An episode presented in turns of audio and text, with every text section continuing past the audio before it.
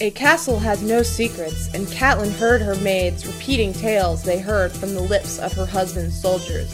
They whispered of Sir Arthur Dayne, the sword of the morning, deadliest of the seven knights of Aerys' Kingsguard, and of how their young lord had slain him in single combat.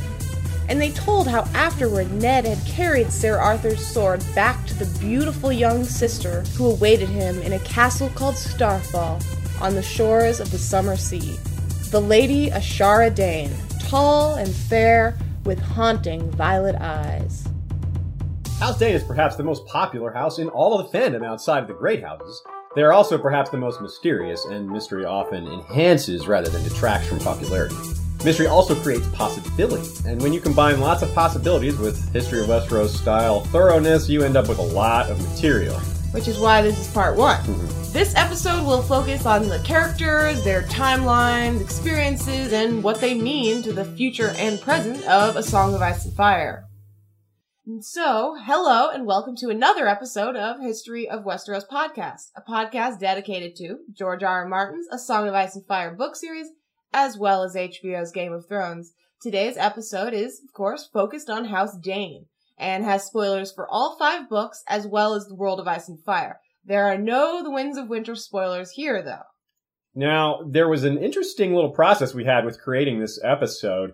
It, normally, we we've been trying to weave in questions from regular listeners as well as Patreon supporters, and sometimes we're going to specifically name the person out that has the questions, and sometimes we're just going to weave them in and not name the person. This in this case, we're not going to name people who ask questions because, quite honestly, we got a lot of questions and a lot of duplicate questions, so we just wove them into the material. So you'll recognize your questions if you ask some. You'll see them in here. Also, special thanks to First Sword Joshua Hayes Cutter, known as Joshua the Raw, and other Patreon supporters. A lot of preparation for this episode is really exciting. We've been wanting to deliver House Dayne for a long time, but you can't do it until you're ready. And, well, we weren't ready, and now we are. So, yeah, a lot of material, a lot of fun. We're really excited to deliver this, so let's get going. Starting off, a little bit of talk about stereotypes and archetypes. That's a, a, a, bit of a theme when we talk about House Dayne. Uh, Daynes, in a lot of ways, do not fit the Song of Ice and Fire at all. And in other ways, they fit perfectly. George R. R. Martin is all about depth in his characters. He's got three dimensional beings, shades of gray. House Dayne gives us characters who do not really fit this mold at all. Arthur is awesome and popular, but he's like a walking fantasy stereotype. He's like one of Sansa's songs come to life in a lot of ways. Darkstar is kind of the same, but he's the opposite, more of a villainous type. The villain in the same Sansa songs. Great skill. He's a Dayne. From the mountains instead of the island. Night instead of morning. Yeah, yeah, you get it. But less obviously, Arthur is humble. Darkstar is proud. Arthur submits to duty, joining the King's Guard. This duty leading him to guard a pregnant woman while the royal family he's sworn to protect is off dying in a war. Kind of an inglorious, arguably shameful assignment, yet he did it. Darkstar, meanwhile, tries to kill a young woman to start a war, ostensibly to achieve glory and notoriety for himself. So. And just as people love Arthur, a lot of people really, really hate Darkstar. And not because of what he did to Myrcella or anything, although that doesn't help, but because he's also kind of a walking fantasy stereotype. Are you the sword of the morning now?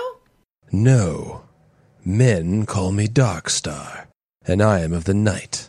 The night and day parallel is obvious. Yeah, and that's the thing. It's so blatant it has to be on purpose. George didn't just screw up and forget what kind of story he was writing. He didn't forget that his characters were gray. He didn't make black white characters by accident. He didn't, you know, all of a sudden forget he was writing a book and not a comic. he made them extreme for a reason. And while some people are distracted by the silliness of all that, I say we should have faith, try to discern why George is running it with this way. There is a method in his madness of extreme duality, to be sure. It's more than that, though. The Daynes also have this magical, mysti- mystical element to them. The looks that are sometimes similar to Valyrian, the sword dawn that is comparable to Valyrian steel. The connections to Lightbringer and the Long Night via the popular theories that Dawn is Lightbringer, and this also makes them even less like the other Song of Ice and Fire houses, which tend to be more medieval and less fantastical. Now, these mysterious, magical topics, including their origins and why they look similar to the Valyrians in some cases, will be covered in part two. Yeah, we had so much material that we had to split it, and so we decided to split it between the characters and the history and the background and all that mysterious ancient stuff. Made sense.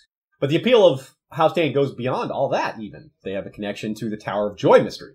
Within that are smaller sub mysteries. Everything isn't about Lyanna and Rhaegar, of course. There's Mhm. Ashara Dayne, and Ned, or whoever. the likelihood that some people at Starfall knew or know at least some parts of what happened before and after.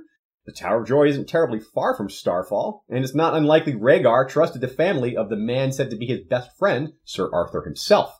Between Arthur and Ashara, that's quite a lot of involvement in a central mystery, even though both are dead. Hmm. That said, theories about either or both of them being alive still exist in plenty of corners of the fandom. We can talk about those a little bit as well in this episode. Yeah. In addition to all that, we're going to be examining all of the various connections and parallels, speculating on all of these mysteries, and, as we always do in House History episodes, we'll try to divine how their past determines their future. In other words, how will the Daynes impact A Song of Ice and Fire for the rest of the books? That's right. First off, we are launching sometime in 2016 uh, Aziz versus chapter, a new Patreon slash subscriber only feature where I go through some of my favorite chapters. We'll be releasing a teaser episode that will be available to everyone so you can kind of see what the deal is. Look out for that in early 2016. And if you want to help us reach that milestone, check us out www.patreon.com slash history of Westeros. Lots of different features and giveaways there. Lots of bonuses and benefits. So check that out. Um, I mentioned Uranus earlier because we like to cover all the bases. Any regular listener of our show slash watcher knows that by now. And that includes leveraging our fine community for opinions and insights. Thanks to a few in particular for helping with this episode. Lady Gwyn and Yoke Boy from Radio Westeros, the shirt there. Check them out, radiowesteros.com. You can get a shirt just like that there too. Nina Friel from Wars and Politics of Ice and Fire. The always reliable Rhaenys Targaryen, Queen of Timelines, and David Beers, aka Lucifer Means Lightbringer of Mythical Astronomy and Ice and Fire podcast of Ice and Fire podcast, excuse me, whose voice you'll hear reading quotes this episode, and he'll be our guest for part two. So look out for that and check out his podcast too.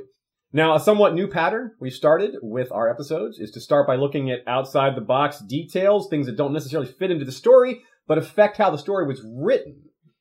We've been calling this meta history, and it's a good place to start. So, onward to part one the meta history of House Dayne. The first mention of House Dayne in the entire series was the quote we used to start that episode that Ashaya read for us. Yes. The early chapters of A Game of Thrones were written in part as far back as 1993, and though some of those ideas that George had for the series have long since evolved or changed entirely, the characters and concepts that Martin introduced first are more likely than most to be at the center of things. And we can all agree on that, especially considering that Martin intended this to be a trilogy. In the first few chapters, we're introduced to the most of the main players. The Starks, the Lannisters, Daenerys, the others, the Night's Watch, even the Direwolves, mm-hmm. and the Daynes. George R. R. Martin has had them as part of the story, the backstory at least, since the very early days, but then later he added characters that became part of the whole story, and so it just seems like the whole thing's growing. Yeah, maybe he didn't initially plan on living Daynes being a part of the story, but eventually we do see a real live Dayne, though not until book three. Here is the first actual appearance of a Dayne. Ned, help me remove my breastplate. Arya got goosebumps when Lord Beric said her father's name, but this Ned was only a boy, a fair haired squire no more than ten or twelve. This is, of course, Edric Dayne. The living Daynes, especially this one, Edric, Lord Edric, excuse me, and the plan George R. R. Martin had for him may have been massively altered by the scrapping of the five-year gap, for example. Now, we'll t- explain that in more detail when we talk about Edric. I think the Daynes in, in particular were heavily impacted by the five-year gap, but that may have slipped by a lot of people, slipped by us until we really started looking at it. So look forward to getting to that part of the episode as well. Yeah. So now here's a very interesting tidbit that might, just might, give us a hint of what's to come in A Song of Ice and Fire. Here's what could be seen on Amazon and other places back in 2002 when book four was still planned as a Dance with Dragons instead of a Feast for Crows. Yeah, ancient history here, folks. Yeah. Continuing the most ambitious and imaginative epic fantasy since The Lord of the Rings, the action in Book 4 of A Song of Ice and Fire begins the day after the end of A Storm of Swords. While the remaining Northern Lords war endlessly with each other and the Iron Men of the Isles attack the Dreadfort, Sansa becomes a skilled player in the Game of Thrones, with Littlefinger as her mentor, Arya a skilled assassin, and Bran a magician and shapeshifter of great power. All seek to gain revenge for the death of their parents and Robb Stark, whose head was cut off and replaced with the head of his direwolf. Valar Morghulis. All men must die, and wolves too. Daenerys trains her growing dragons and learns from Barristan the secrets of her father, her brother Rhaegar, and other matters that will culminate at Starfell. And Jon is the 998th Lord Commander of the Night's Watch. The wall is his. The night is dark, and he has King Stannis to face. The cold wind is rising, and there are inhuman powers gathering in the north. First of all, we didn't need to have all of that read, just the starfall bit, but it's just so awkwardly funny. Second of all, if you're watching on YouTube, those spelling mistakes are not ours. If you're listening and not watching, well, the blurb has Starfall and Daenerys spelled wrong. That's how the blurb first read, which immediately cuts into its credibility. Their credibility looks even worse when you've seen several of these blurbs. They never look good. They've said some really awkward things. Ironborn attacking the Dreadfort? Mm, we haven't read that yet, and it's 13 years later, but we may have seen it and laughed. Yeah, but back on point, it is an awfully specific mention of Starfall, which is a pretty obscure place. So despite the general unreliability of these things, these blurbs and whatnot, they had to have been given some direction to use that name. They didn't just come up with that. So we'll refer to this point again later in the episode when we consider the future of House Dayne and the role that they might play. Today, as we said, we're dealing with the characters as the Daynes do not have large armies or great political influence or notable wealth that we know of, which is almost a relief because there's just so much cool stuff to talk about already. How could we hope to handle it all? yeah, instead of large armies or that stuff, they have a rich mystical background, which we repeat, all scheduled for part two. So stay tuned for that in a few weeks. As always, we will use history as a guide to predict the future as we look for parallel traits and situations between the Daynes of old and the Daynes of present and future. Considering the importance, the sheer gravity of all the mysteries that Daynes are a part of, well, lovely listeners, we're digging for gold here and, and keeping an eye on the sky for falling stars.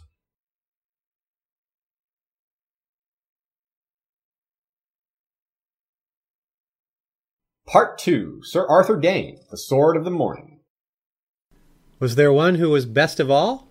The finest knight I ever saw was Sir Arthur Dayne, who fought with a blade called Dawn, forged from the heart of a fallen star. They called him the Sword of the Morning, and he would have killed me but for Howland Reed. Father had gotten sad then, and he would say no more. Bran wished he had asked him what he meant. For a guy who died well before the story even began, Arthur is enormously popular. There's nothing wrong with that. He's awesome and mysterious, and you don't need to explain liking someone who is awesome and mysterious. That said, the cynical view of him is kind of hilarious. a guy who spent the entire war guarding a pregnant woman only to be killed by a Crannogman who had recently been bullied by teenage squires who needed rescuing by that same pregnant woman. Well, before she was pregnant. Now, this is, of course, unfair, but it's pretty funny. In the realm proper, for example, though, Ned is widely believed to be the one who killed Arthur. But as we just saw in this quote opening this part, Ned says Arthur would have killed him without Reed's intervention. Of course, many of us readers have long considered Howland being the killer as a very compelling possibility, with him sneaking in behind or using his net or something like that. Even a poison dart is possible. Yeah, these ideas have been in the fandom a long time. Remember, we're talking about book one stuff here. Keep that in mind. 1996. People have been trying to figure this stuff out for a long time. There are many Howland Reed theories. Ned killing Arthur is also called into doubt in a number of other places. George R. R. Martin calls Ned an average swordsman. How could an average swordsman defeat Arthur without help? Well, he probably couldn't. Howland Reed, however, that answer fits. Though Arthur having been wounded prior to facing Ned and Howland is possible too, it was a seven on three. There's no no reason to assume Ned and, and Arthur are the first two to clash. It could have been, you know, other people fighting and then they came together later. Hmm. All the above could be true.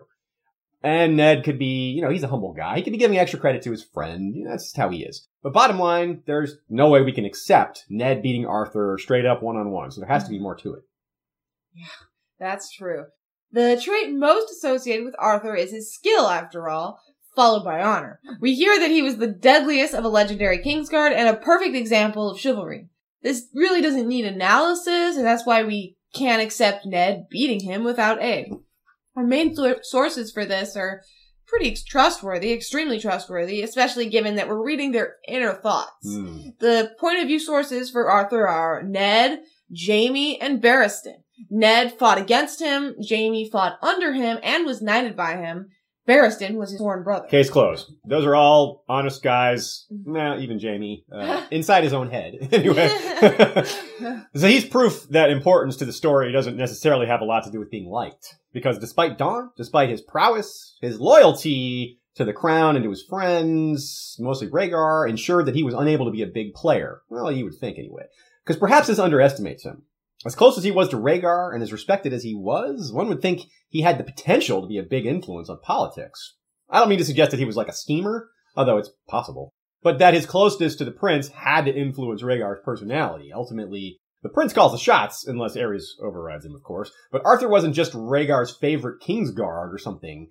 They were best friends, and best friends influence each other, especially serious guys like these two. So here we back up and look at Arthur and how he came to be worthy of all this regard and that closeness to Rhaegar, which Barristan seemed a little jealous of. Yeah. The Prince of Dragonstone had never trusted him as he had trusted Arthur Dayne. Harrenhal was proof of that. The year of the false spring. The memory was still bitter. So now we move on to young Arthur. We have no idea how old Arthur was except that he was older than Rhaegar. Possibly by only a couple of years, but possibly by a good deal more, like five or even 10 Mhm. We're gonna go back and forth a bit with the possibility that he's only three to four years older versus the older ring. Rhaegar died at age 24, so Arthur would have been anywhere from his mid to late 20s to early to mid 30s when he died at the Tower of Joy. By the lower end of that reckoning, he'd have been a mere toddler of the morning when Summerhall and Rhaegar's birth occurred. Around five, when Sir Barristan slew Maelys the Monstrous on the Stepstones during the War of the Nine Penny Kings, and about seven when Aerys became Aerys II became king. We don't know when he joined the Kingsguard or how he became noticed or when he became Sword of the Morning, but we do know a few things. Yeah, we're as usual we're able to narrow things down. There's clues here and there, and sometimes that presents a bigger picture than one might think just from looking at all the disconnected references here and there. He became the Sword of the Morning before joining the Kingsguard, according to the World of Ice and Fire app, so that much we know. And this makes intuitive sense. His own family noticing his greatness before the realm proper, that just, that, that just makes sense. In fact, granting him Dawn may have been what got him that notice in the first place. That may be what took, made Aerys and Court take notice. Or this could have all happened around the same time. Because the obvious way for him to become famous in the first place was tournaments. We know he was a tournament champion. And tournament champions are always household names in the South. That's just how it works. And substantial tournament success, success is specifically mentioned in Arthur's past.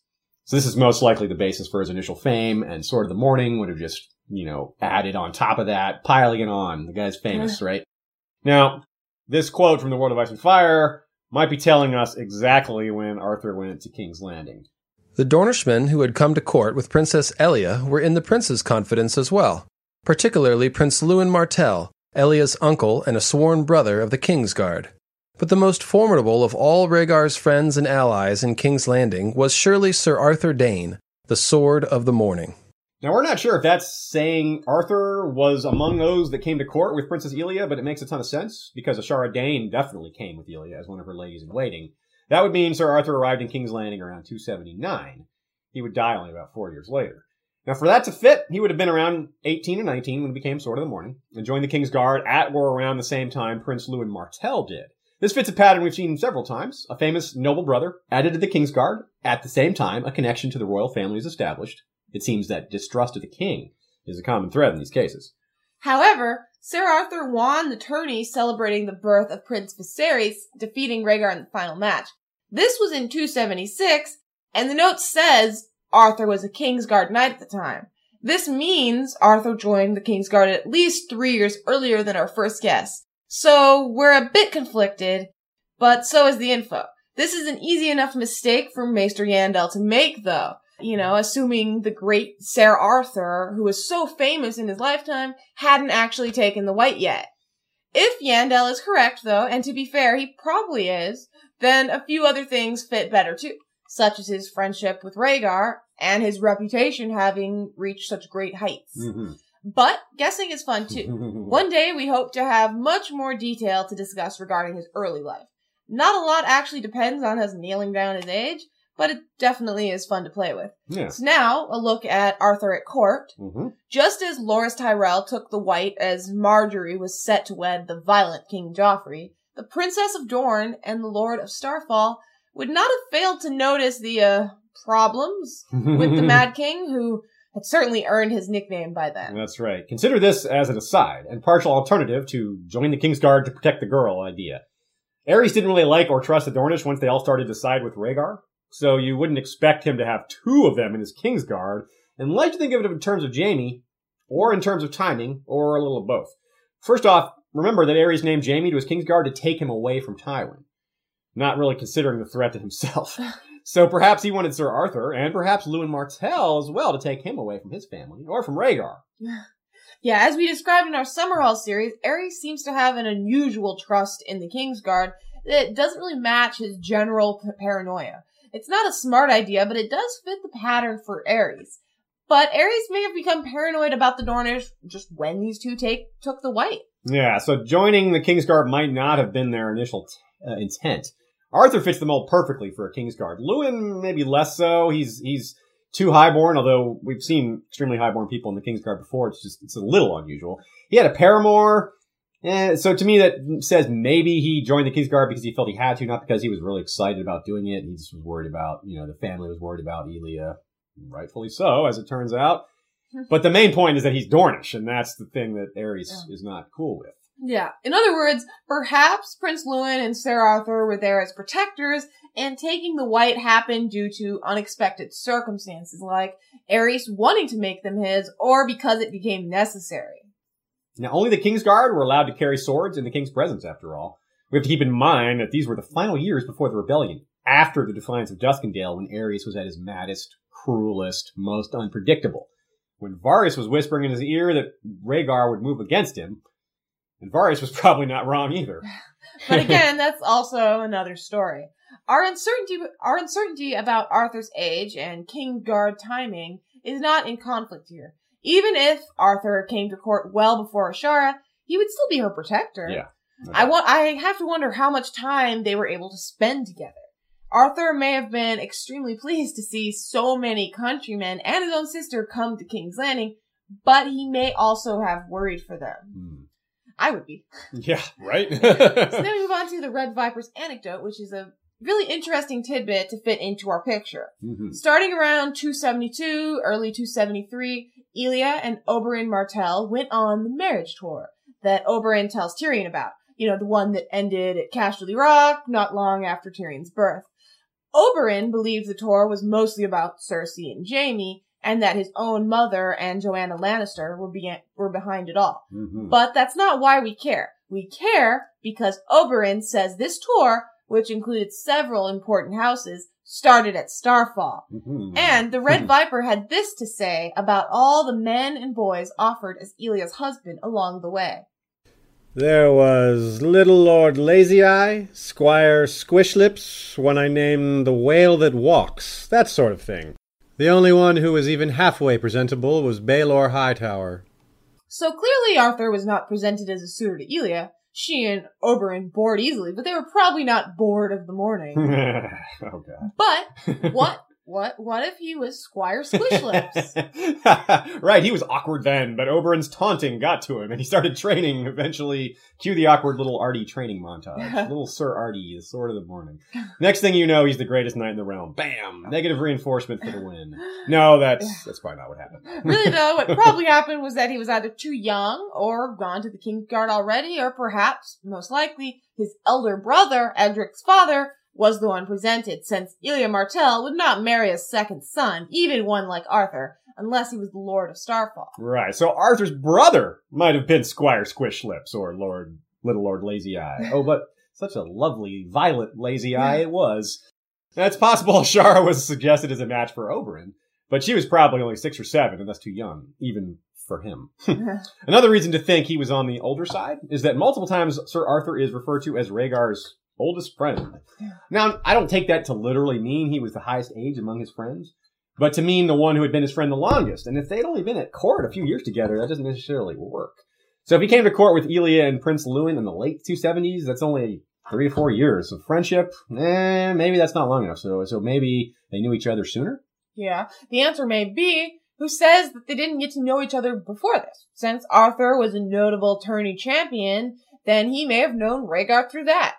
If so, they both would have had something extra to look forward to when the marriage was finalized. he was in charge of the campaign against the Kingswood Brotherhood circa 281.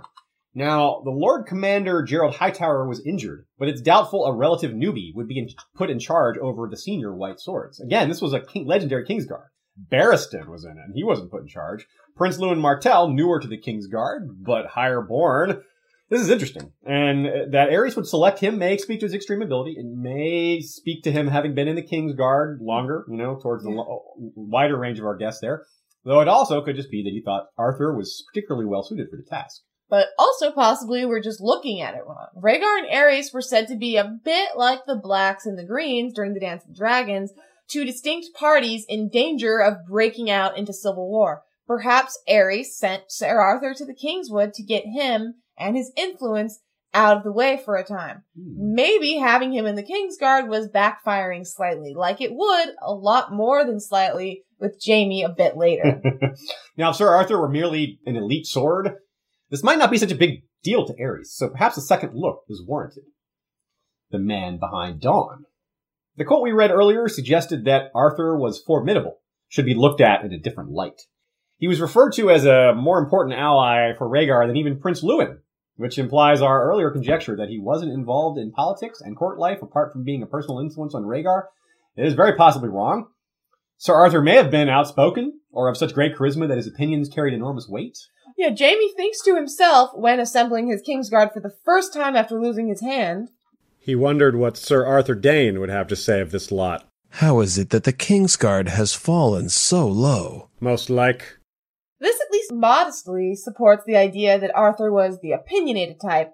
And here's another example. When arriving in the camp of the Golden Company, Jon Connington, also a friend of Rhaegar's, and thus familiar with Sir Arthur, thinks on his exacting standards. It was a camp that even Arthur Dayne might have approved of. Compact, orderly, defensible. Noticed might have approved of. and this from a guy Connington, who is strict as hell himself. Consider how tough he was on young Griff and on Tyrion, and how harshly he judges himself for that matter. Jaime repeats Arthur's can- discipline in campaign himself against the Brotherhood Without Banners. Now, speaking of, Jaime Lannister was the youngest ever to join the Kingsguard at age 15 in the year 281. Sir Arthur was the one to knight him earlier that year. When dawn came, his knees were raw and bloody. All knights must bleed, Jaime. Sir Arthur Dayne had said when he saw. Blood is the seal of our devotion. With dawn, he tapped him on the shoulder. The pale blade was so sharp that even the light touch cut through Jaime's tunic, so he bled anew. One wonders if it troubled Sir Arthur that he knighted the eventual Kingslayer. A brutal parallel here is that his best friend Rhaegar knighted Sir Gregor. Whoops. Yeah. Whether this was a problem for him or not, there's some evidence that he was sad in general, and my image of him has that aspect front and center. He doesn't exactly seem like a rousing good time. And these were no shadows. Their faces burned clear even now. Sir Arthur Dayne, the Sword of the Morning, had a sad smile on his lips. Now, during his famous fever dream just before rescuing Jaime, or Brienne, rather, Jaime rescuing Brienne, We all swore oaths, said Sir Arthur Dayne, so sadly. So both Ned and Jaime remember Arthur looking sad in their memories, and even though these are sad memories in general, they don't remember sad faces on anyone else. This shows a similarity to Rhaegar that may have contributed to their friendship. For Arthur, we have sadness. For Rhaegar, we have melancholy. Two peas in an emo pod. You you can't ask for a better pair of fighters on your side.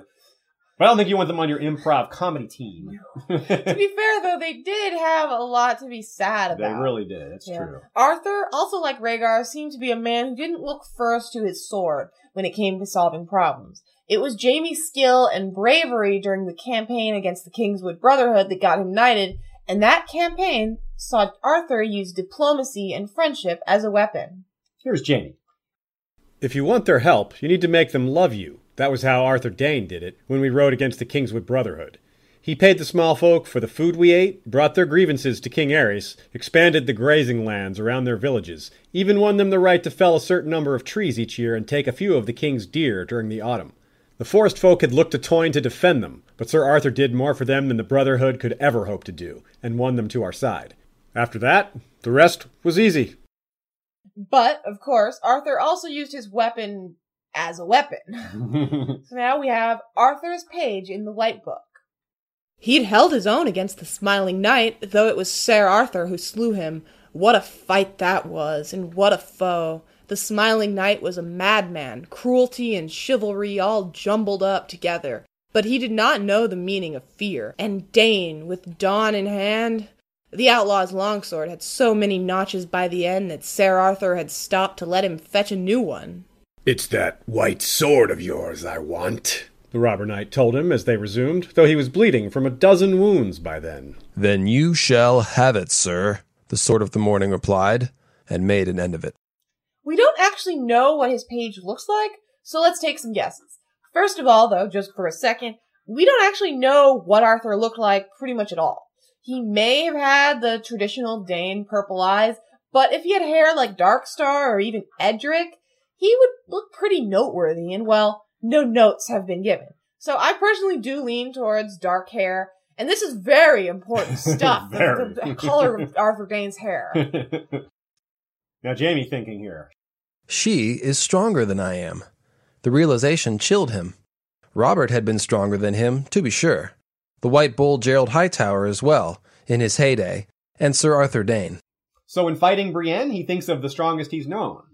Good for Brienne, too, by the way. But Arthur is specifically mentioned as one of the strongest Jaime knew, and he's known some of the best, given that list. Mm-hmm. We're guessing he was probably tall to wear slash wield Dawn, Though Mance Rayder is of middling height and wields a great sword impressively, so that's not 100% certain. Mm-hmm. Just likely. Now, when Sir Barristan is dismissed by Joffrey, he names the biggest names he can. I fought beside the White Bull and Prince Lewyn of Dorne, beside Sir Arthur Dayne, the Sword of the Morning. Quote always cracks me up a little bit. like, you don't know who I know. you youngsters. In my day. Back to what would actually be on his page in the White Book, though, his tourney successes would no doubt be included, as such things do go in the book. For instance, Arthur won the tourney at Lannisport in honor of Viserys' birth, beating Rhaegar in the finals. But then he lost to Rhaegar at the tourney of Harrenhal. This quote sums it up a little bit. Most famous of all was Sir Arthur Dayne, the deadliest of King Aerys II's King's Guard, who defeated the Kingswood Brotherhood and won renown in every tourney and melee every tourney in Melee? Mm, apparently not. no, he got he got high up in tourney of Harrenhal as well. Yeah, still renowned. That's just woof. yeah. every yes, time. yeah, sounds great for Arthur, but there's something missing, isn't there? Barristan was also a tourney champion, and that gets mentioned. But when people talk about him, the things the things that come to mind are Duskendale and the War of Ninepenny Kings. In other words, real fights. Taking down the Kingswood Brotherhood is a serious achievement, no doubt whatsoever, but Arthur's career is decidedly short on actual deadly fighting. Until the one that killed him, of course. And no offense to Arthur fans, of course. So here's a tidbit to balance things out. Martin has stated that if they fought in their primes, Arthur would beat Barristan with Dawn. Without Dawn, it's too close to call. So even though, or if, Arthur had a lot less real experience, the great creator says he's just as good as Barristan, and that's good enough for us. we figure there are unmentioned deeds of his too, given all the unknown. There's probably some great things he did that we just haven't heard of. No. So final thoughts on Arthur. Now let's backtrack to when we called him a fantasy stereotype, because there's at least a little room for this to be exaggerated. So let's dial that back a little bit. Let's see how George R. R. Martin made him less of a trope after all, or at least see where there's room Hmm. To explore that possibility. One obvious thing is that he and his other sworn brothers were in service to a murderously cruel tyrant, King Aerys, of course. In some ways, it's easier to be stubborn than admit you made a vow to a bad king, and that your vows as a knight to protect the weak could arguably be said to come first, like, like Jaime. yeah, the truest and best knight in the realm, serving an evil king, is definitely not a stereotype, so there's some inversion there already. Consider Jaime again thinking on his younger self. That boy had wanted to be Sir Arthur Dayne, but someplace along the way he had become the Smiling Knight instead. As far as reputation and honor goes, he's right. But as far as the life he lived and the things he had to experience, Jaime's life actually had a lot in common with Arthur's, just not in all in the way he wanted. Jaime suffered in great part because he had to protect and witness the awful deeds of that same cruel, weak, disgusting king. Arthur suffered this even longer, and they both knew the taste. And they both had to find ways to deal with that internal conflict. Now, as Jaime was denied a chance to compete at the tourney of Harrenhal, Arthur may have been denied attendance to Rhaegar's wedding, for example. Similar kind of thing. Aerys refused to attend and didn't allow Viserys to go either. This is part of his growing distrust of the Dornish. That perhaps another thing they shared. Aerys' cruelties came in many forms. It wasn't just about burning people alive. Yeah, and Arthur may have been at court before the worst of Aerys' madness. He may have seen the decline play out. He may have lost Aerys' trust as he and Rhaegar became friends, and Aerys grew to distrust not only Rhaegar, but the Dornish in general.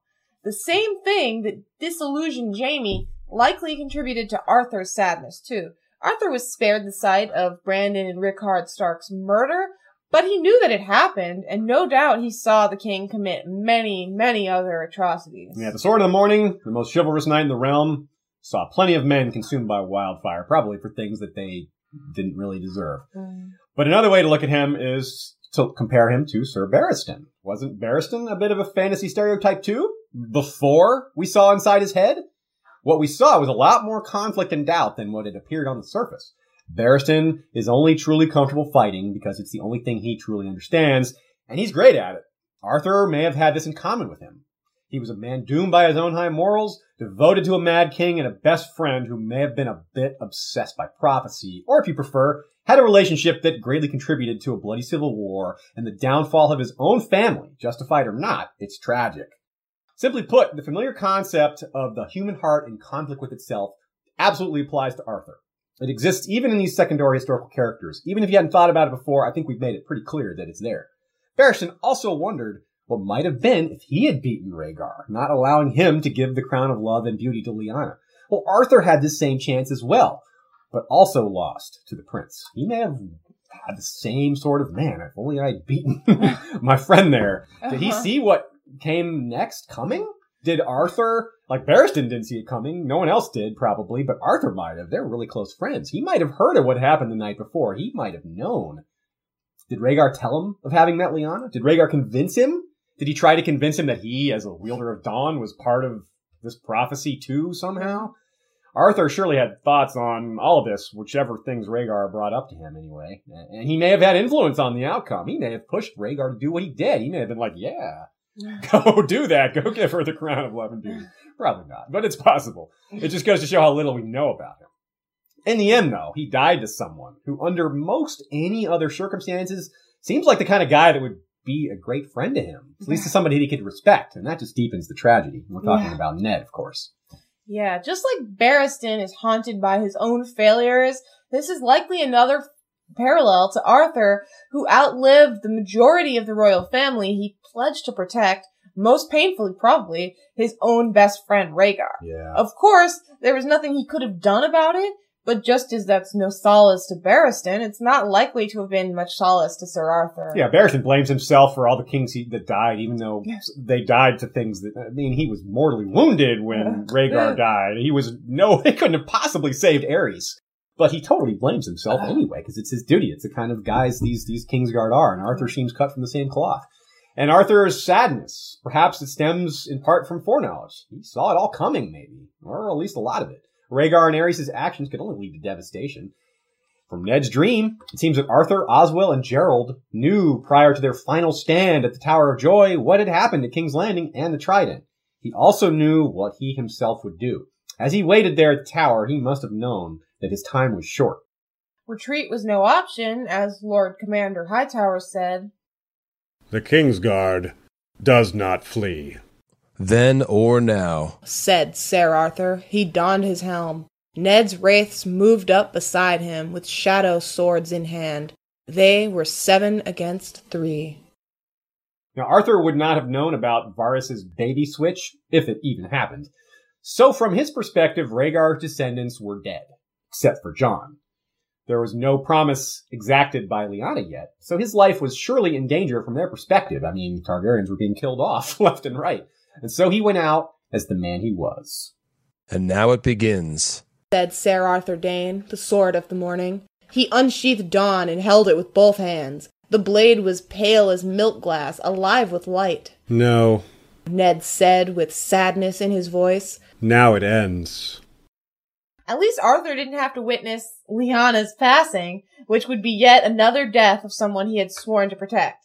He was also spared the death of his sister, which apparently came not long after Ned returned Dawn to Starfall. Now, the tale of the Daynes doesn't really get any happier. Hmm. Ashara is next on our agenda, and as sad as Arthur's tale was, his sister's is arguably worse, but it's not all sadness, it's, it's also quite compelling.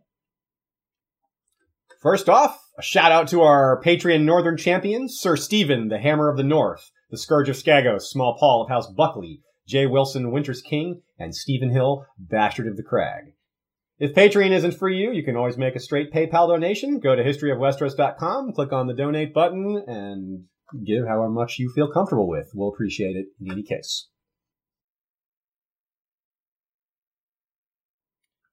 Part 3 Ashara Dayne Tragedy, Conflict, and Mystery. Had she been chosen, much war and woe might have been avoided.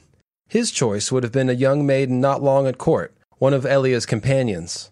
Though compared to a Dayne, the Dornish princess was a kitchen drab. He's, of course, referring to Lyanna being chosen as Queen of Love and Beauty. Now, research on Ashara Dayne turned up far more conflict and general interest than we imagined, and we can imagine quite a bit. I was struck by how often she was caught in the middle of events that put people she loved on opposite sides of one another. The Tower of Joy is not the only case, although that is obviously the main one. But first, a little background on young Ashara. Young Ashara. She is the younger sister of Arthur, older sister to Allyria, and we probably know more about her than Allyria and less than Arthur. Yeah. We don't really know anything about her early life. She may have been presented as a possible bride for Oberyn, but was probably too young. Or maybe with his reputation, they kept her out of sight. She would have seen her brother Arthur earn the title Sword of the Morning and seen him leave for the Kingsguard. Taking her possible age in consideration with Arthur's, if he was on the younger end, they were probably somewhat close in age. If he was on the older end, then it's even possible they were half siblings. Allyria is apparently much younger than any of them, and we'll talk about her later. Could be that the sisters, that those sisters share a mother. And we're going to talk about that more when we get to Allyria. But it is possible, kind of unlikely, but got to throw it out there. Guessing that she was close to Ned's age, though, makes the most sense to us. And George R. R. Martin confirmed that, quote, had she lived, she'd be in her 30s. Meaning she was around 15 to 21 at the turning of Harrenhal, where Ned would have been around 18 or very close. So late teens, in that range. Yeah, this means she was in her early to mid teens when she came to court in 279 as a lady in waiting to Princess Elia, who of course married Prince Rhaegar. Now, Ashara at court. At court, she would find her brother and other noble figures, but again, Aerys. Hmm. Aerys. Always Aerys with these previous generation stories. It's hard to say what effect he had on her specifically though, but it couldn't have been positive. Yeah. But thankfully, she was quite likely spared a lot of the worst, as Rhaegar and Elia spent most of their time on Dragonstone rather than the Red Keep. And of course, Ashara would be wherever Elia was. Yeah, smart thinking. Stay away from Aerys. if she and Arthur came to court at the same time, and probably even if they didn't, it's likely enough they were close. Arthur, as a dutiful, chivalrous dude, would have been protective at the least, both from his perspective and hers. This would be important and a big part of their relationship. Prior historical examples show that the crown prince often has Kingsguard with him, or her, Rhaenyra, at Dragonstone. Highly likely, Arthur spent a lot of time at Dragonstone too, although he clearly came back at some point to lead the campaign against the Kingswood Brotherhood, and they all came back for the tourney in Harrenhal. But they may have wound up on opposite sides of one too many dramas. Shea, or Shea, I do that a lot. Ashara and Arthur. Looking at things from her perspective really gets at why she might have killed herself. Well, it starts to anyway. You can never truly understand what's going on in someone's head when they do that. But before that, though, she had an impact on several people herself. Yeah. Before Ned and Ashara ever met, Barristan fell in love with her. This would have been around the year 279, as we're guessing that Ashara went to Dragonstone with Elia by mid 280. Barristan makes his feelings clear, but he gives us very little to go on as to how much they actually interacted. Yeah. So let's jump forward to Ashara at the tourney of Harrenhal, because we just don't have much else for her early life. Although this is still pretty much her early life. She's fairly young at this point still. Now, Barristan thinks, If I had unhorsed Rhaegar and crowned Ashara Queen of Love and Beauty, Might she have looked to me instead of Stark? This somewhat implies they knew each other a little at least. Like, I don't know if she'd randomly, out of all the possible people, is he really thinking she would turn to, to him? Uh, it sounds like they at least knew each other a bit, had some conversations, you know, eh, maybe a, a shy thinking. glance here and there. Yeah, wishful thinking for Barristan. Yeah, he's just like, nah, she never noticed Maybe me. it would have happened. Lots of reasons are given for why Ned could or couldn't have slept with Ashara at the tourney, but frankly, the most convincing thing to me is one of the same things that clue us into Jon Snow not being his. That being, he's just not the type. He's shy, for one thing, and apparently needed Brandon, his older brother, to talk to her for him. Like, will you talk to that girl for me?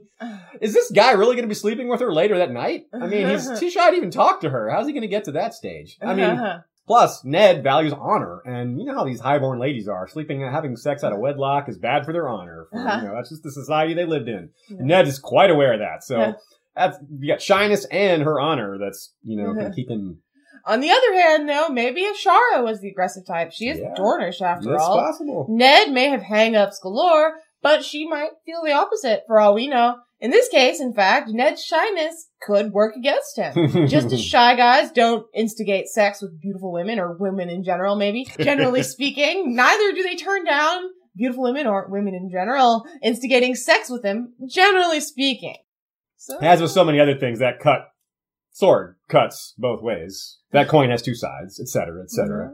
We need to only remember that Ned is a lot like Robb and vice versa. And look at what honor meant to him in the heat of things with Jeyne. Wound aside, to be fair, Ned hadn't Yeah. been injured. Yeah, so we Nor- tend we Nor was he to, betrothed. so we tend to lean away from Ned Yeah. as Ashara's love interest, but uh, given that Barristan thinks of Stark in that quote and not a specific Stark, we must consider Brandon, already known to be a serious womanizer as having slept as having slept with Ashara.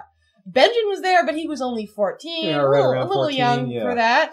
Makes a compelling idea for why he would join the Night's Watch. I, I've certainly have seen some people think of it, but I, I think he's too young. Yeah, and of course he didn't join. He waited until after the war Yeah. to join the Night's Watch. It's- these things, events were so far Yeah, apart. It just, it's possible, but I think theories like that come from just not having enough information. Yeah. It's just, I think Brandon's our best possibility, just giving them we Yeah. know Brandon's a womanizer. yeah, and and and the same book that tells us he's a womanizer is when this is all revealed. Yeah. It's all kind of written around the same We're, time. ta- we're of course talking about Barbrey Ryswell, Barbrey Dustin. Yeah, talking. Yeah, her experience with him with Brandon was that he was a major womanizer. So.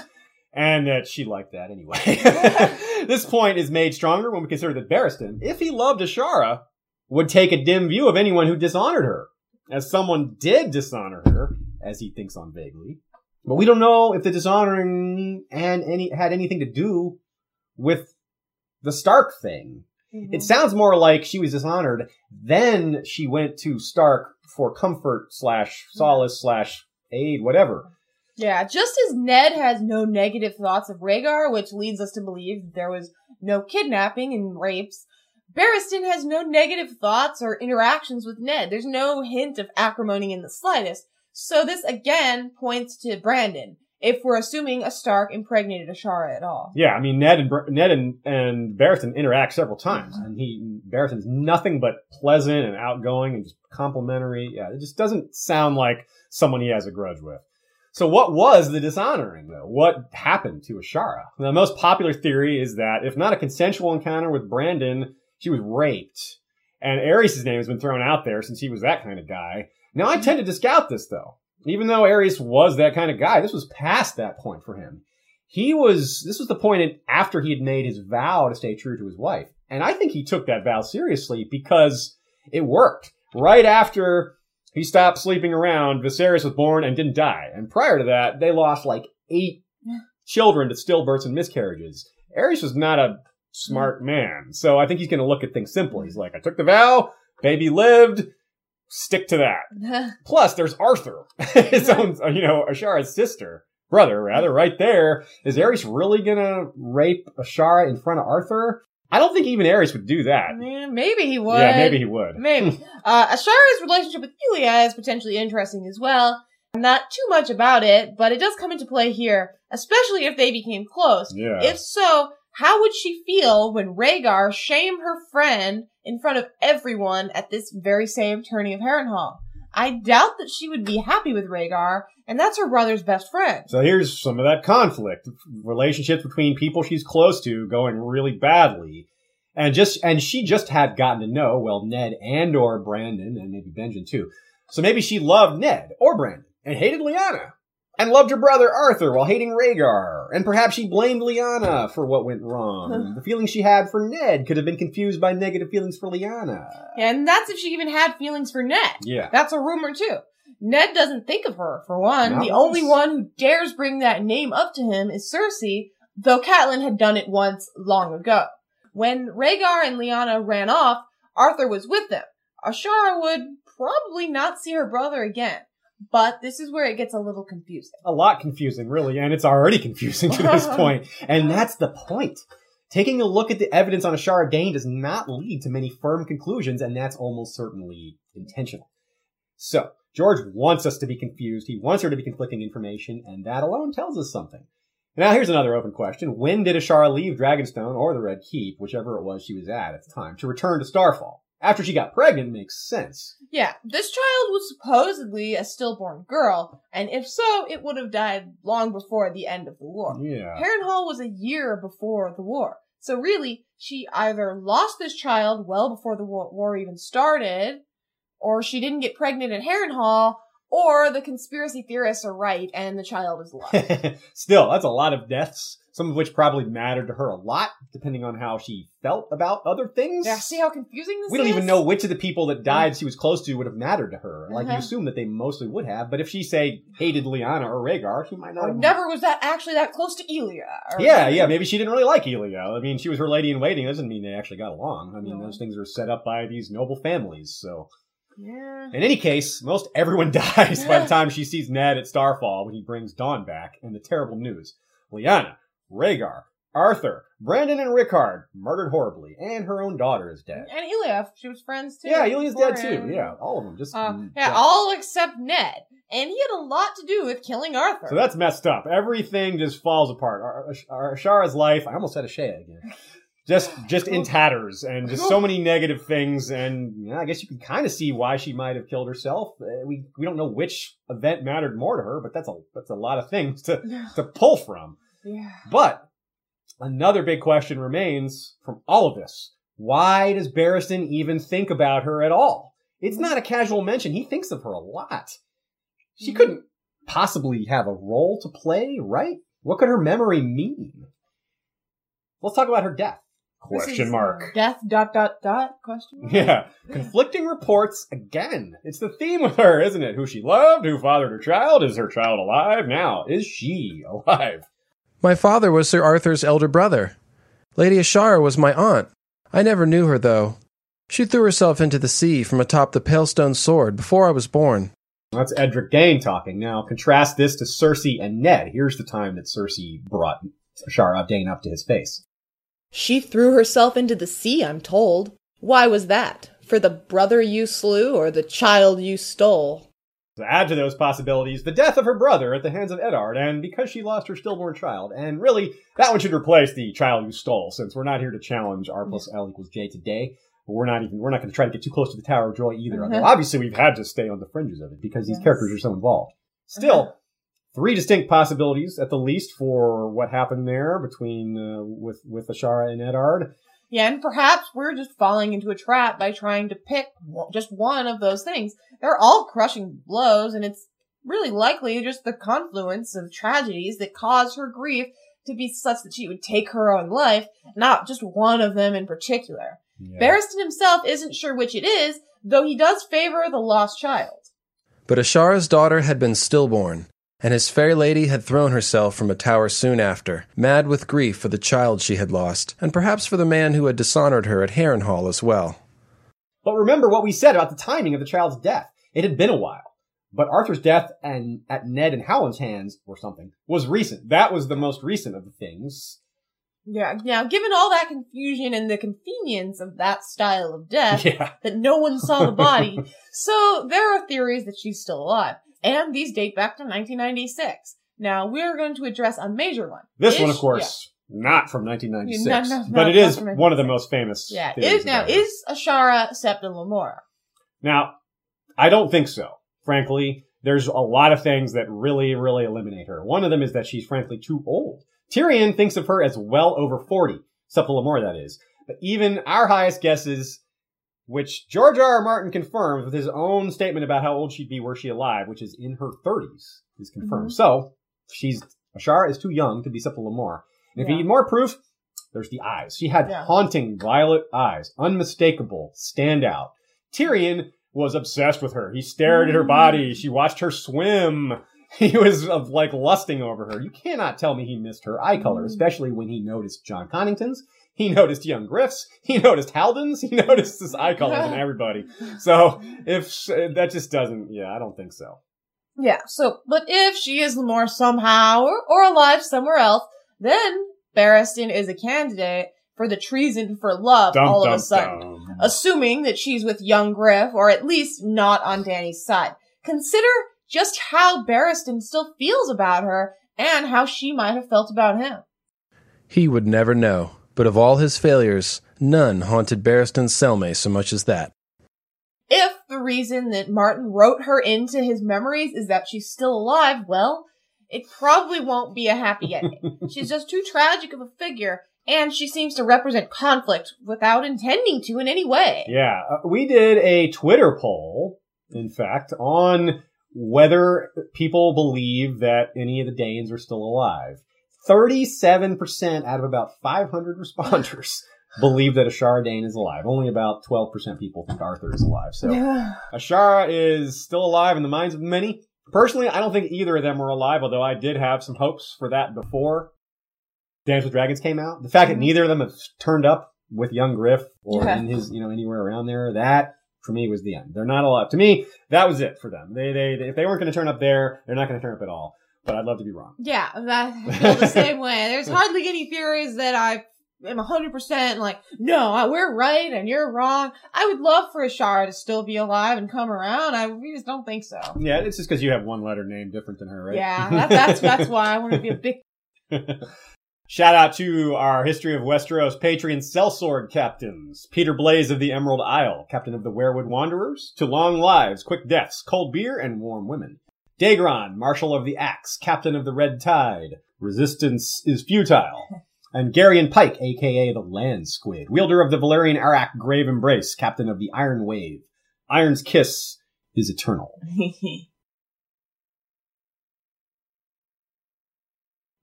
Part 4 The Current Daynes of Starfall. They may have had their power reduced after Robert's rebellion, having fought for Aerys. as best as we can tell. They certainly were on the Dornish side. It was costly enough. Arthur was gone, so was Ashara. Their unnamed elder brother, who was Lord at the end of rebellion, but he's dead now too. But their sister remains. She is. Allyria Dayne. We know too little about her, unfortunately. We don't know what she looks like or how old she is, but we do have some basis for narrowing, narrowing it down. She was betrothed to Lord Beric Dondarrion since 294, four years before the start of the Game of Thrones. So we would guess that Allyria should be around Beric's age, but probably younger given the long betrothal. Long waits like that are generally due to age. Mhm. Beric was about 21 when he left to hunt Sir Gregor in Game of Thrones, so he obviously wasn't too young. Yeah, either way, she she appears to be quite a bit younger than Arthur and Ashara. This implies the possibility that Allyria has a different mother than those two, making them half siblings. There's also a theory that she's Ashara's daughter, passed off as Lord Daynes so that she'll be legitimate. This may sound far-fetched, and it might be, but the motivation for this would be a shortage of Dayne heirs, which we can semi-confirm based on what we know. And it's not, it wouldn't be some convoluted plot to conceal the girl's true identity for major plot purposes. Yeah, if you consider that the alternative might be Starfall passing to Darkstar, well, perhaps there's additional motivation. Yeah, it's entirely possible he was in line to inherit somehow. But one of the main reasons for Ashara's suicide is the loss of her child. So if you take that away, she's instead abandoning her child, so that's harder to fit.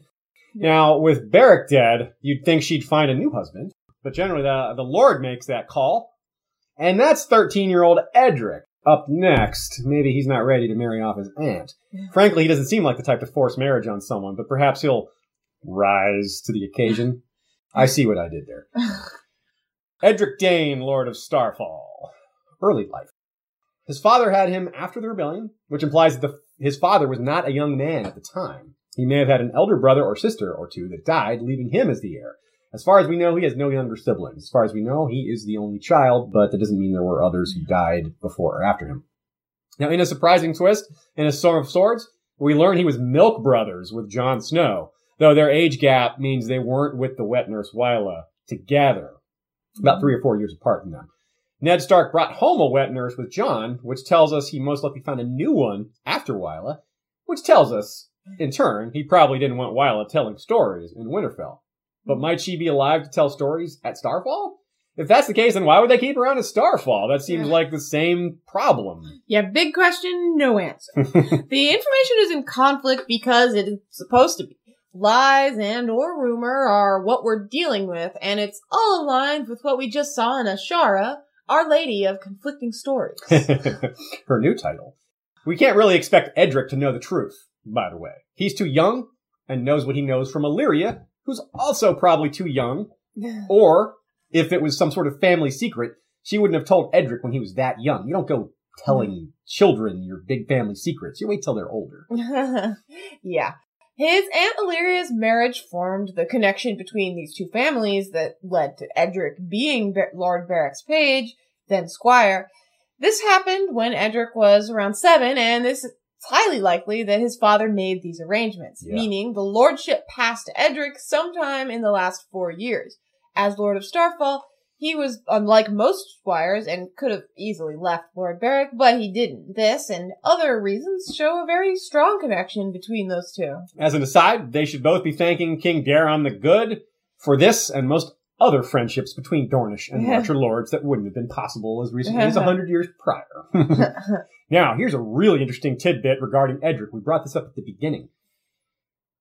If you consider the five-year gap, which to be clear, George had originally planned a five-year gap that he would deal with in flashbacks. This would have been after a Storm of Swords. He was going to have this gap between the Storm of Swords and what was originally planned to be a Dance with Dragons. He just realized that wouldn't work and had to rewrite basically a lot of things that he had planned. Consider that Edric Dayne would have been around the same age as, say, Arthur or a lot of people when they're up and comers as a late teenager, which would have made him the perfect age to be Sword of the Morning.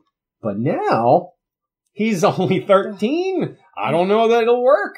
So that's a little, little topic in and of itself. It's another meta topic. George R. R. Martin, however, has been clear that these things can happen. Is it, Yeah. Being too young isn't necessarily an impediment. yes, he said this. This is from uh, So Spake Martin in 2005. If you want to Google it, you can just Google this. If a 12 year old has to conquer the world, then so be it. And he's given us examples of young characters here and there very subtly to show that this is not unprecedented for a 13, 14 year old to be a badass. Jaime, of course, is a good example. Daemon Blackfyre. But, but more recently, Josmyn Peckledon. Does that name mean anything to you? Maybe, maybe not. But he's a 14, 13 year old dude who killed two knights and captured two others at the Battle of Blackwater and was uh, noted for it. Damon Lannister, Jaime's cousin, exclaims, This kid did that? Something along Yeah. those lines. He doesn't even have a mustache yet. So it's possible that despite this age change, well, not age change, but lack of growth that Edric would have had, he could still be the Sword of the Morning, but maybe not. That might, in fact, be why Darkstar was added. We'll talk about him in a minute. There's another small hint that Ned might be more skilled than he seems, might be an up and comer. And then he mentions to Arya that he won a riding competition, riding at Rings. So there's a little little hint there that he might be have greatness in him, and we just haven't seen it yet. The nickname Ned, though, Yeah. that's a really big one. This is a huge clue, and it's confusing. it's more of a confusing clue than it, that you know, it almost confuses things more than it clears things up. But to me, it feels like proof that Edric's father respected, perhaps even liked Eddard Stark, which is weird because Eddard Stark killed his brother, Arthur, and may have contributed to the sadness that caused Ashara to kill herself, and may have given her a bastard. Or, his brother Brandon did that. So Arthur and Ashara were this Lord Dayne's brother and sister. He's not gonna like Ned under the, mm-hmm. given what we've just said. So something weird is going on. Something we don't know. Something big we don't know. The bottom line is people don't go around giving their son the same nickname of someone they hate, the same nickname of someone who killed a famous member of their family or two. so if he blames him for Ashara too, I mean, there's just now Edric Dayne has a little something in common with, with Ned himself, with his namesake. He saw him at the tournament of the hand and was too shy to go speak to him. Cute. So let's talk about his time as squire to the Lightning Lord as a bit older. Uh, his his time with Arya gives him a little good insight into his character. He's a nice guy. He's a humble kid. Given Lord Beric's influence, it's no surprise he shows signs of being a good person. Lord Beric was a good dude. Although he is shy, as we said, he was a, he was brave on the battlefield. Maybe a little like Podrick without the speech impediment. And from a way cooler house. Pain and gain. I didn't think of it that way. Pain and gain. yeah. Uh, it's a bit funny to note that Edric was an outlaw for a time, the nephew of the man who put down the Kingswood Brotherhood. Another famous outlaw band is an outlaw. we talked about how Arthur would be ashamed of him himself knighting Jaime. What about this? His own family going to join the uh, outlaws. Yeah, you're you're doing the right thing, Edric. I think he he see. now he defended Lord Beric's body from harm after he was killed the first time, pulling him from the water, and continued to squire for Unberic after he was raised. He learned to rough it, living like an outlaw, means giving up on most comforts, living under hills, sleeping outdoors, all this sort of stuff. Basically, all the stuff they told Gendry before he joined them. Like, there's no glory to be won mm-hmm. here. In that, he's similar to Aegon the Sixth, or young Griff if you prefer, or mm-hmm. and Aegon the Fifth Yeah. for that matter, whose mother was a Dayne. Mm-hmm. FYI, a little little distant connection there. Yeah. Let's talk about Edric's future. Yes. Edric is no man of Stoneheart. His, his loyalty is to Lord Beric. Nor is he truly an outlaw. Again, that was loyalty to Beric, not to the Brothers Without Banners. Will he be loyal to Beric's newfound faith, though? He did see his master raised over and over and over again, but on the other hand, Thoros didn't go with Edric. yeah. But some of the other members of the Brotherhood did. Anguy the Archer, for instance. Now we think he went with him. That's not 100 percent Yeah. confirmed, but we were. It's a good guess because Anguy wasn't with the others, and eh, where else would he go? Now, bringing his outlaw friends is one thing, but a bigger question is: Will he bring R'hllor to Starfall? This is juicy. Will he look at the legends of Azor Ahai, read about Lightbringer, look at Dawn, and go, Mhm. "Hmm, hmm, this could go badly. Or who knows, it could go well. It could be awesome. It could be Yeah. epic. If, according to that old blurb we discussed at the beginning of this episode, events culminate at Starfall. Excuse you, Starfell. Starfell. yes, right. Then Edric could be in the center of it. With Anguy? With Anguy, yeah. now, with those two ideas put together, combine these two concepts. Edric Dayne, as a believer in R'hllor, we've got plenty of reason to think that might be true. He might be like Stannis, where he doesn't, he's not a fervent worshiper of R'hllor, but he recognizes the power is real. He's seen it firsthand, a lot like Stannis has. Now, can contrast that, compare that to Dany's potential arrival in Westeros. The high priest of the Red Temple, the head of the R'hllor religion, basically, the Narrow, has been preaching openly and loudly that Daenerys Targaryen is the savior, that she is Azor Ahai. What if Edric gets wind of that? If he believes in the power of the Red God, having seen it, and believes that Dany is the savior of that religion, then Dany could have a fine friend in young Lord Edric Dayne of Hmm. Starfall, and she might not have many friends at all in Dorne if she's blamed for Quentyn's death Hmm. which is probably going to happen. The rumor of Quentyn's death is probably going to precede her explanation for how it was his own damn fault. so that could be very valuable. Starfall could be a great place for her to land ships, even dragons. It's an island after all. She might be able to make landfall in Dorne without a lot of people even realizing she's there yet. That means a good place to go to the Reach or Dorne. That's right. It's very sneaky.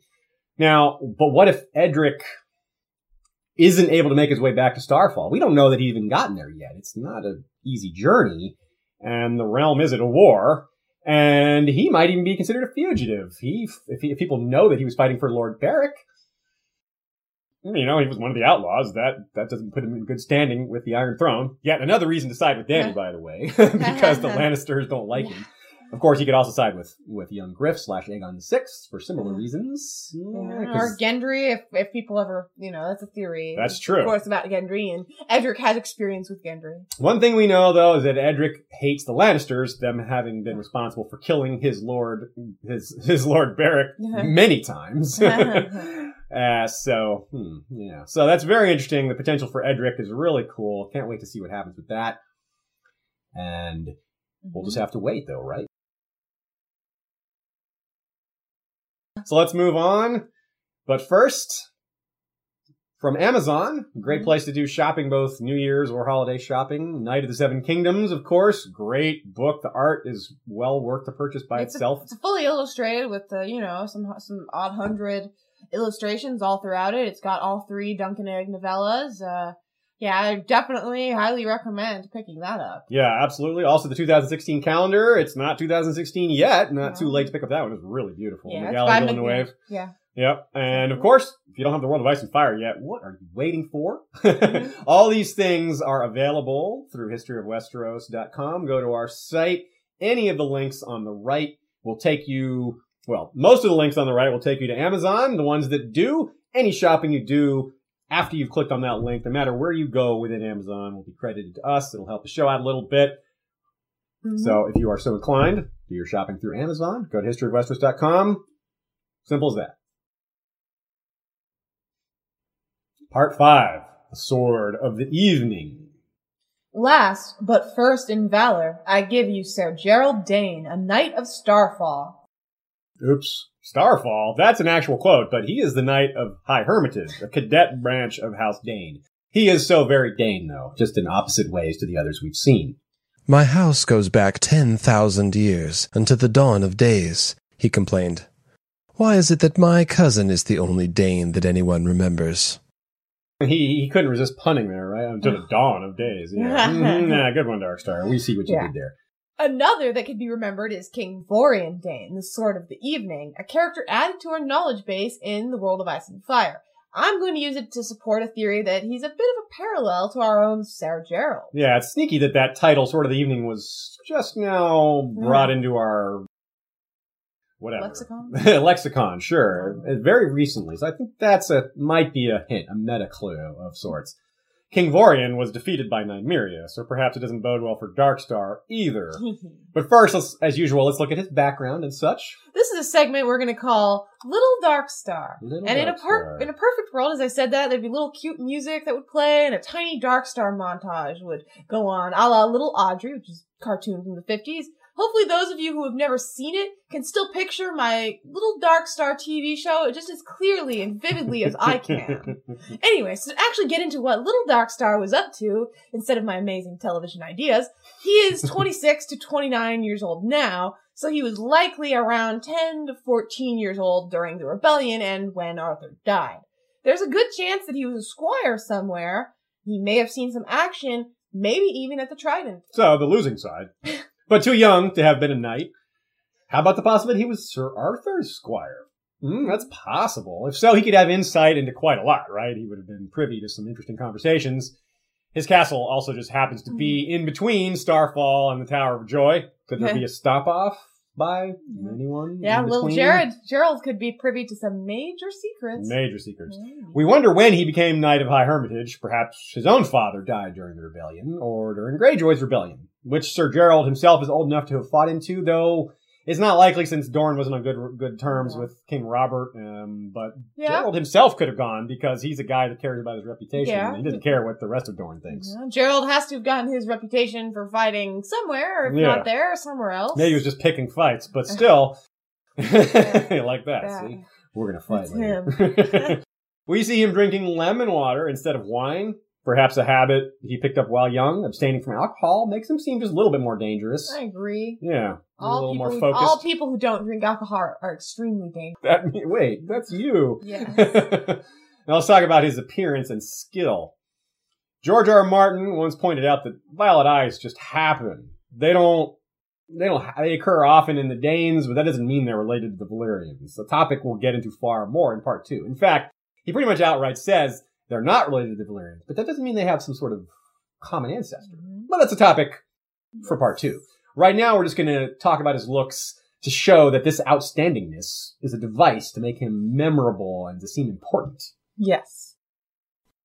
He is highborn enough to make a worthy consort, she thought. Father would question my good sense, but our children would be as beautiful as dragon lords. If there was a handsomer man in Dorne, she did not know him. Sir Gerold Dayne had an aquiline nose, high cheekbones, a strong jaw. He kept his face clean shaven, but his thick hair fell to his collar like a silver glacier divided by a streak of midnight black. He has a cruel mouth, though, and a crueler tongue. His eyes seemed black as he sat outlined against the dying sun, sharpening his steel, but she had looked at them from a closer vantage, and she knew that they were purple. Dark purple. Dark and angry. She looked at them very close, having slept with him before. Doran considers him considers him the most dangerous man in Dorne. He himself feels that a fight between him and Sir Arys Oakheart would be of no particular concern. That's partly arrogance, but also partly skill. His reputation with the sword is a key reason why Arianne included him in her conspiracy, so it's not just his own opinion. so he's unreal handsome, literally, extremely good with the sword, lacking in compunction, and highborn. These are all major considerations as to Doran's judgment of him. His reputation isn't so great in general as far as being a good guy, although his, the dangerous part is, is pretty widely known, I suppose. But the Prince of Doran's opinion is the most interesting. He knows the most, and his decisions particularly are interesting to us. So we'll focus on that. So now we bring you not the most interesting man in the world, but the most dangerous man in Dorne. he speaks Russian in French. The main reason seems to be that he could that what he could do with all that charisma and aggression and desire for glory. Not just that he's nearly started a war with the Iron Throne by cutting off Myrcella's ear, but that he could be a spark to ignite Dorne. Yeah, you know, I have to wonder if Oberyn was the most dangerous man in Dorne prior to this. Yeah, he might have been. Have been. he almost started a war. Too. Yeah, exactly. able to do that, uh, charismatic and all that. Dorne was angry and barely contained not long ago after the death of the Red Viper. Darkstar could pretty easily probably win supporters by being the voice of revenge. You wonder if he could even win over Obara. Surely not Areo Hotah, certainly not Balon Swan, but is Obara's oath enough? Yeah, I mean, not long enough, not long ago, she was demanding control of a host so that she could sack Oldtown and insulting Prince Doran to his face. I certainly do hope the Sand Snakes will keep their oaths, though. But yeah, if not, if Obara doesn't join Darkstar, maybe she gets killed by him or something mm. like that. I don't know. I don't. I don't. I don't feel great about their chances. I think uh, Darkstar's arc is going to go longer. Now, Doran has been very concerned with how much his people want revenge and blood, and their current somewhat subdued state may be easy enough to rouse. The right trigger may be all they need. With young Griff slash Aegon the Sixth in the mix, things get a little extra complicated. Would he not look even more like Rhaegar's son with a Dayne at his side? As Rhaegar had the sword of the morning, Aegon could have the sword of the evening. Yeah, and could he even acquire Dawn? Surely he does not qualify as worthy, as we're told a Dayne needs to be to wield Dawn, but what would stop him from just taking it? Especially if Edric Dayne isn't even at Starfall. He can just show up and be like, yeah, Edric's dead. I'm the Lord of Starfall now. You let me in. And he just makes with the sword, just wow. runs off with it. Who's going to stop him? Yeah. Obviously, he'd have to get inside Starfall somehow, so I'm just guessing at how that could happen. But that's yeah. not, that surely isn't that much of an obstacle for an actual Dayne. Yeah. But if we're suggesting that Edric might be too young to bring Dawn into the story, someone has to. Martin added Darkstar a bit late in the game for a reason. He didn't have to make Gerold a Dayne. The guy who cut off Myrcella's ear could have been an Uller or a Blackmont or several other houses would fit. It could be that he wanted to make sure that he had an adult Dayne in the story, and so a cadet branch was created. But isn't it possible that like, couldn't Darkstar just as easily have been a cousin of Edric's and still from Starfall? Why even create the cadet branch? Yeah, well, I guess then he wouldn't have his own castle. Hmm. And that seems to be important. One of the reasons Arianne valued him as part of her conspiracy was because they would have a place to go. That he was the only one that actually had a castle out of the group. So we'll take a closer look at High Hermitage in the next episode, but for now, we'll point out that it is hard to get to. Arianne, at the time when she's in captivity, figures that he would have fled Dorne. But her father says that High Hermitage, his castle, is beyond their reach. Not only implying that it's a tough castle, but that he didn't actually flee. Is he sure though? Was that really his plan? Kill Myrcella, then go hide in his castle? I don't, I just don't think so. Let's suggest that while a fugitive in the eyes of many, he might be doing exactly what many others want him to do or to do themselves. Just look at all the possible allies he might have amongst those who refuse to drink to the king, even with Balon Swan and Doran Martell present. Hotah paid more note to those who did not drink. Sir Damon Sand, Lord Tremond Gargalen, the Fowler twins, Dagos Manwoody, the Ullers of the Hellholt, the Wyls of the Boneway. If there is trouble, it could start with one of them. Dorne was an angry and divided land, and Prince Dorne's hold on it was not as firm as it might be. Many of his own lords had thought him weak and would have welcomed open war with the Lannisters and the boy king on the Iron Throne. You know what's funny? He actually reminds me a lot of Daario. They're both outlandishly handsome, cheesy, badass killers. If Darkstar does flee Dorne, or if, you know, Dany comes to him somehow, how might a meeting between those two go? yeah, he's. I think he's definitely her type. I can picture her meeting him and getting stars in her eyes. no, I see what you To mean. be like, oh, he's so dreamy and dark and brooding. Yeah, yeah, right? I hope not, but it could Yeah, definitely see I- it happening. It's, he's definitely her type. She's just fourteen year old girl. And she might want a Dayne at her side for Yeah. similar reasons as Aegon the Sixth to make people think of Rhaegar. I mean, there's no doubt she's Targaryen. She has dragons, but still, reminding people of Rhaegar is a good thing. Is a political move. It's important for Aegon VI to do that kind of thing. For Dany, it would help. It's probably not important as important for Dany, but it would help both of them. Yeah, and not only that, if you're gonna have children with someone, someone who looks pretty Valyrian is a pretty Yeah. great choice. It really plus, is. plus these people like Aegon VI and Dany. They may not have heard Darkstar's reputation. Darkstar's Yeah. reputation is largely confined to Dorne. Cersei hadn't heard of him, for Yeah. example. Yeah. when when told what happened, she's like, "This Gerold Dayne cut Marcel's ear off." She's like, "Who?" so that might help him get in, you know, with some new mm. people before they find out that he's not the kind of guy you want to have on your team. Yeah. so that's really interesting. And looking at it from all these perspectives and seeing so many possibilities only makes me more confident that he's going to have a big impact going forward. So watch out for Darkstar. He is not a minor character. I do not think that he his star will fade anytime soon. We have just punned way too much today.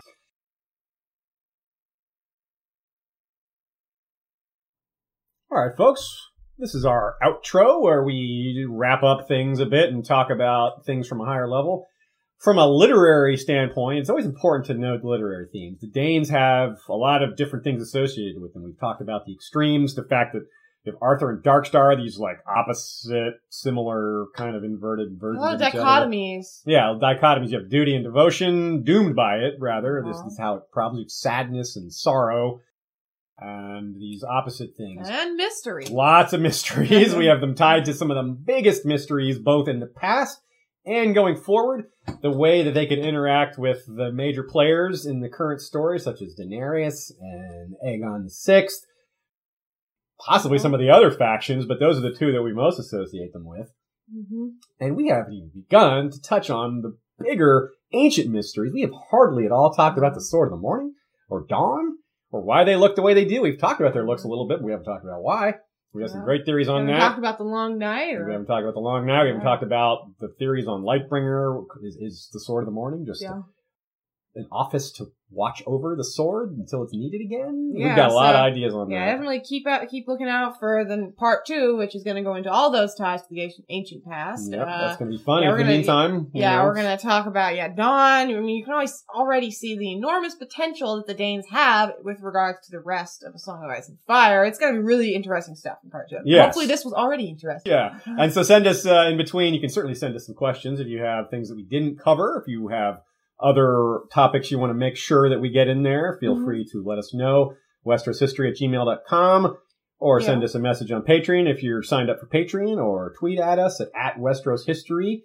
Mhm. The Twitter polls that we've been doing lately are really fun. That's a new feature they've Yeah. added on Twitter. They run for a, a day and it's been fun for increasing our engagement with folks and getting people's feedback and what they what they know and what they care about. That's why we knew that 37% of of people who responded think Ashara Dayne is alive, which is a kind of a high number, really. Yeah, yeah. Um, another interesting thing we've been doing is, uh, if you look at our Facebook page, uh, we've posted a little table of contents, a preview of this episode, um, and we'll be doing that for part two of the Daynes. So this is a good reason for you to like our Facebook page if you haven't, we'll be posting just slight previews of the episodes from That's time right. to time. It's like teasers, get hype type stuff. Yeah, yeah. Now, despite the fact that the Daynes are exactly what we don't like about other series that rely too much on fantasy stereotypes, the black white nature of the characters of their house stand out against the general gray that we see almost everywhere else.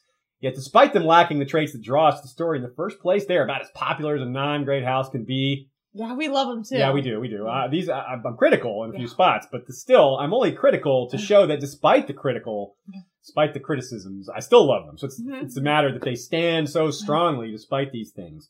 And in fact, I think it's interesting the fact that they're, if George overdid it, if there were lots of fantasy stereotype houses around, the Yeah. names would be boring. But the Yeah. fact that they're so unique in the setting makes them even cooler. Mhm. Yeah, so we do love them. But we love these real people even more.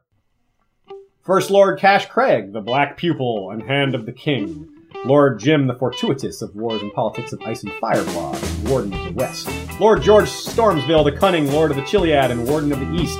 Lord John Reed of Castle Woodbridge, the Lord Borealis, the Light of the North, and Warden of the North. Frontier Lord James Knox of the Poker Fort, Hammer of the Dornus Session, and Warden of the South. Our small council, Lord James Inkblade, the Scholar Knight, Master of Whisperers.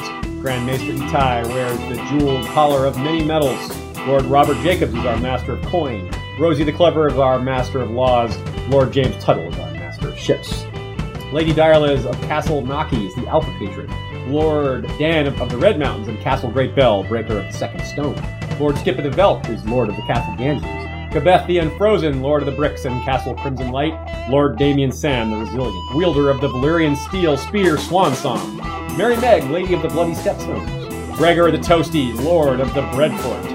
Alicia Everlasting of the Green Blood, Lady of Desert Rose. Jeffrey the Unflinching, Lord of Sand Lake. Lord Greybay of the Queen City, and Lord Ryan of Castle Stonegate, Guardian of the Rocky Mountain Pass, round out our list of lordly lords. Also, thanks to History of Westeros Lord Commander Shepard and Lord Commander George the Golden of the History of Westeros Night's Watch. Also, King's Justice Sir Troy the Steady, wielder of the Valyrian Steel Blade. Blade Fate King is our King's Justice. Those are all some great names and Yes. titles. Fun stuff. If you want a title like that of your own, check us out on patreon.com slash history of Westeros.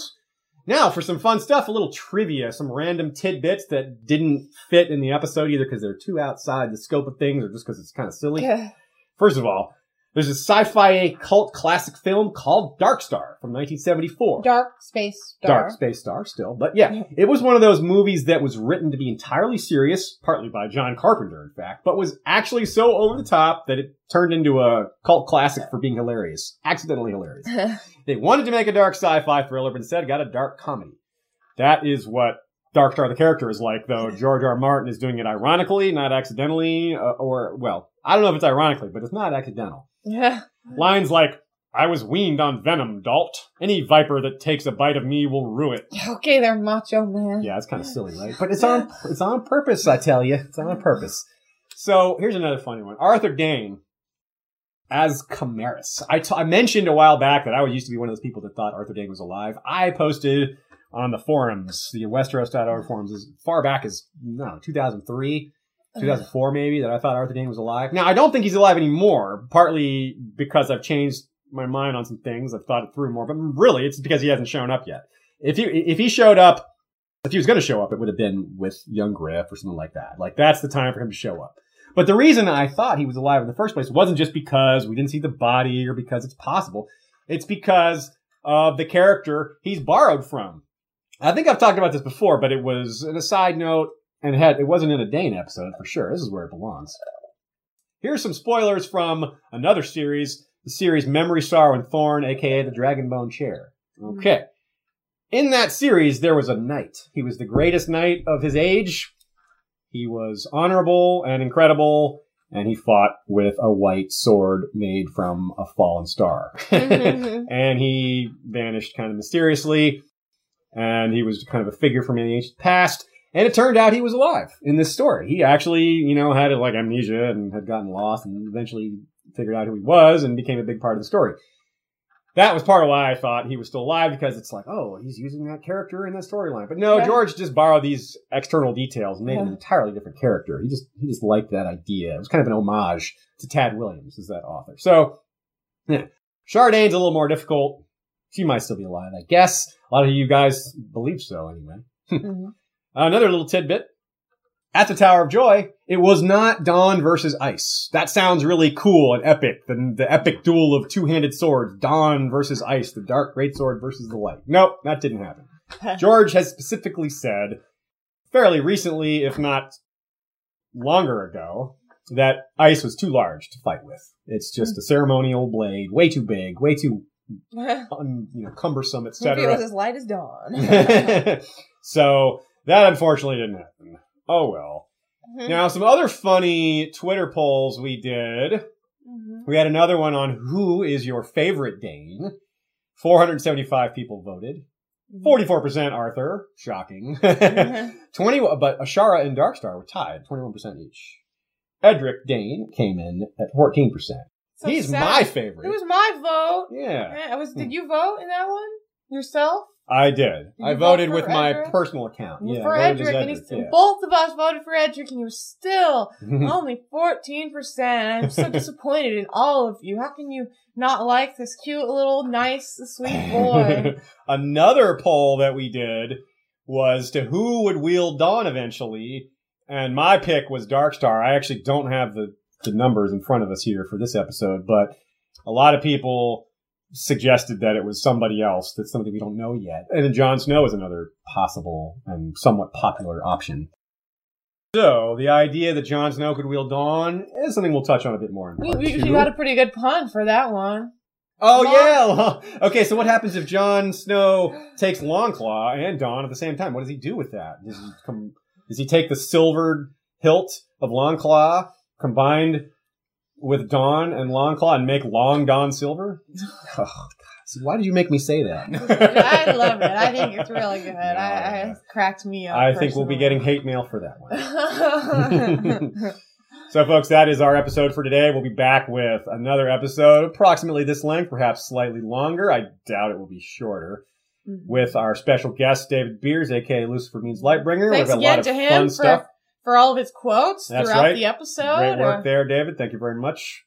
You'll be hearing his voice uh, more uh, speaking on his own opinions rather than just uh, reading quotes for us. Yeah. So we'll get to see what that's all about. So thanks everybody for tuning in today. We appreciate the support. And as this episode is recording at the end of 2015, I want to say thanks to everybody for helping us have a successful 2015. We look forward to 2016. We look forward to starting Aziz versus chapter. We look forward to season six for those of you who are sticking with the TV show. And we really look forward to the Winds of Winter. Hopefully that's in part part of 2016 and we as really well. look forward to, we're going to a few cons next year. That's right. That George will be at um, Mysticon in February, eh, which is in Roanoke, Virginia, and then we're going to uh, Balticon, obviously in Baltimore, That's right. Maryland. And Balticon will have a bunch of the Wars and Politics of Ice and Fire people, Radio Westeros. Yeah, Yoke Boy's flying in from England, folks. Yeah, you guys got to make that one. That's in May. You got plenty of time Yeah. to plan for that if you're interested. If you live in the Maryland, Baltimore area, you have no excuse. If Yeah. you don't, you have plenty of time to figure out a way to get there. You could meet us, all of us in person. George Yeah. will be there too. I mean, come on. This, this is like a Song of Ice and Fire podcaster con. Plus. George R. R. Martin. Maybe he'll be doing a reading. Maybe he'll read from a Winds of Winter, a chapter we haven't heard yet. Oh. Maybe. To tempt you further, we, we say Uh-huh. things like that. so hopefully we'll see you next year. That's right.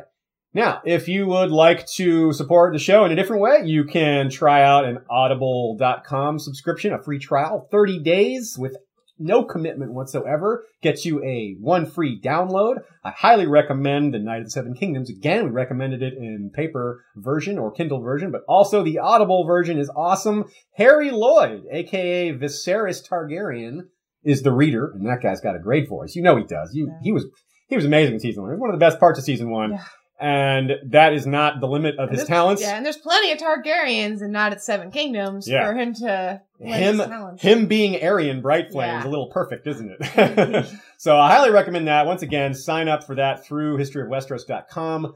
If you decide not to go through with the subscription, you get to keep the one free download. So that's Mm-hmm. no reason not to. free. You just get a free Harry Lloyd reading Knight of the Seven Kingdoms. All you got to do is spend about ten minutes of clicking and typing. Not even ten, not even ten No, minutes, really. even. So if that tickles your fancy, check it out, enjoy it, tell us what you think. We loved it. Until next time, a reminder that your favorite podcasters and videocasters might not be wearing pants.